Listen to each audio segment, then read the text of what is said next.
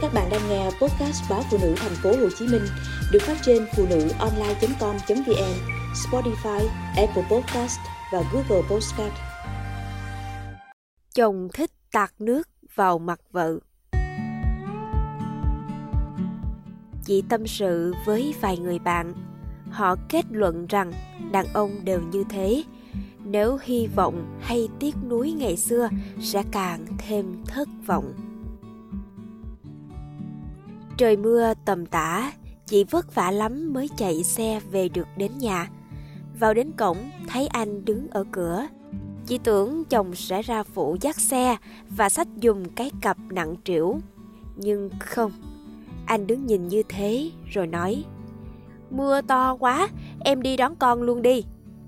Và trở lại ghế, thản nhiên ngồi xem tivi.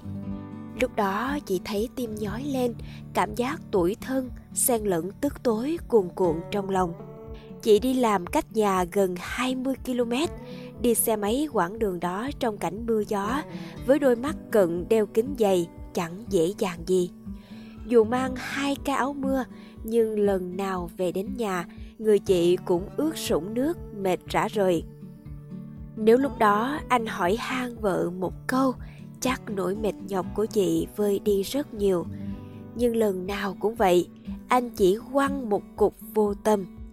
Chị cảm nhận sự vô tâm của chồng lớn dần theo năm tháng, theo những đứa con của họ.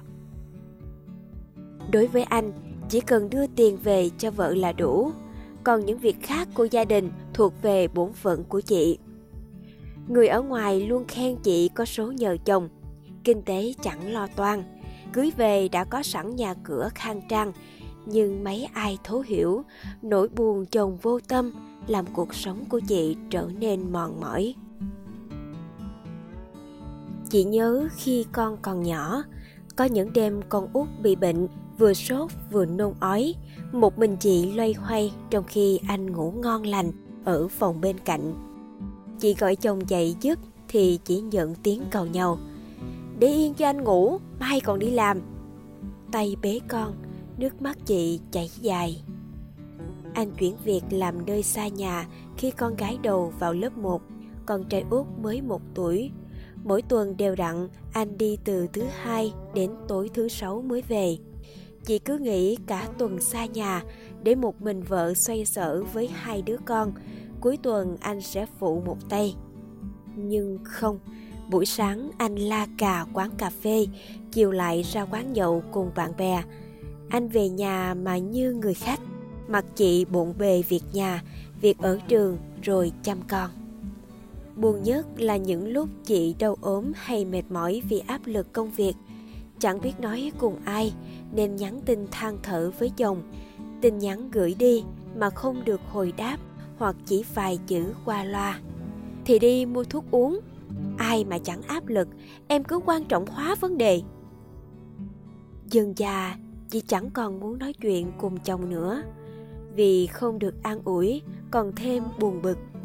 Chị vẫn tự chăm sóc mình lúc ốm đau, nhưng điều chị cần là một lời quan tâm từ chồng.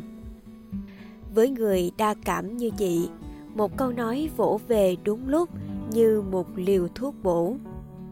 Hồi trước, chị yêu anh vì cách nói chuyện nhẹ nhàng, tình cảm, biết quan tâm đến cảm xúc của người khác. Nhưng sau, những lời quan tâm ấy thưa dần, thay bằng những lời nói cộc cằn, lạnh lùng. Chị tâm sự với vài người bạn, thì họ kết luận đàn ông đều như thế, cứ hy vọng hay tiếc nuối ngày xưa sẽ càng thất vọng. Lời khuyên dành cho chị luôn là phải biết sống cho mình, đừng để ý tới chồng làm gì cho nhọc thân. Chị cũng đã từng cố gắng như thế, nhưng không được, bởi chị sống thiên về cảm xúc. Chị nghĩ vợ chồng đến với nhau bằng tình yêu, sau lại tới lúc chị sống cùng nhau vì ràng buộc giữa nghĩa vụ. Tình cảm vợ chồng sẽ nhạt nhòa theo năm tháng nếu cứ nạnh ai người ấy sống. Có lần chị nói hết với chồng những mong muốn của mình, hy vọng anh sẽ thay đổi, chia sẻ cùng vợ. Chị đâu cần anh làm gì nhiều, chỉ muốn anh quét cái nhà, úp chén lên kệ hay rửa giùm mớ rau.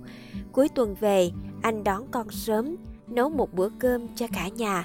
Lúc mệt mỏi, đau bệnh, chị muốn được chồng hỏi han vỗ về. Chị không cần chồng dạy dỗ lại. Em năm nay bao nhiêu tuổi rồi? Bớt mơ mộng đi được không? Những lời nói ấy như những cú tạt nước vào mặt, khiến chị hụt hẫng, thất vọng. Những nỗi bức xúc cứ thế chất chồng.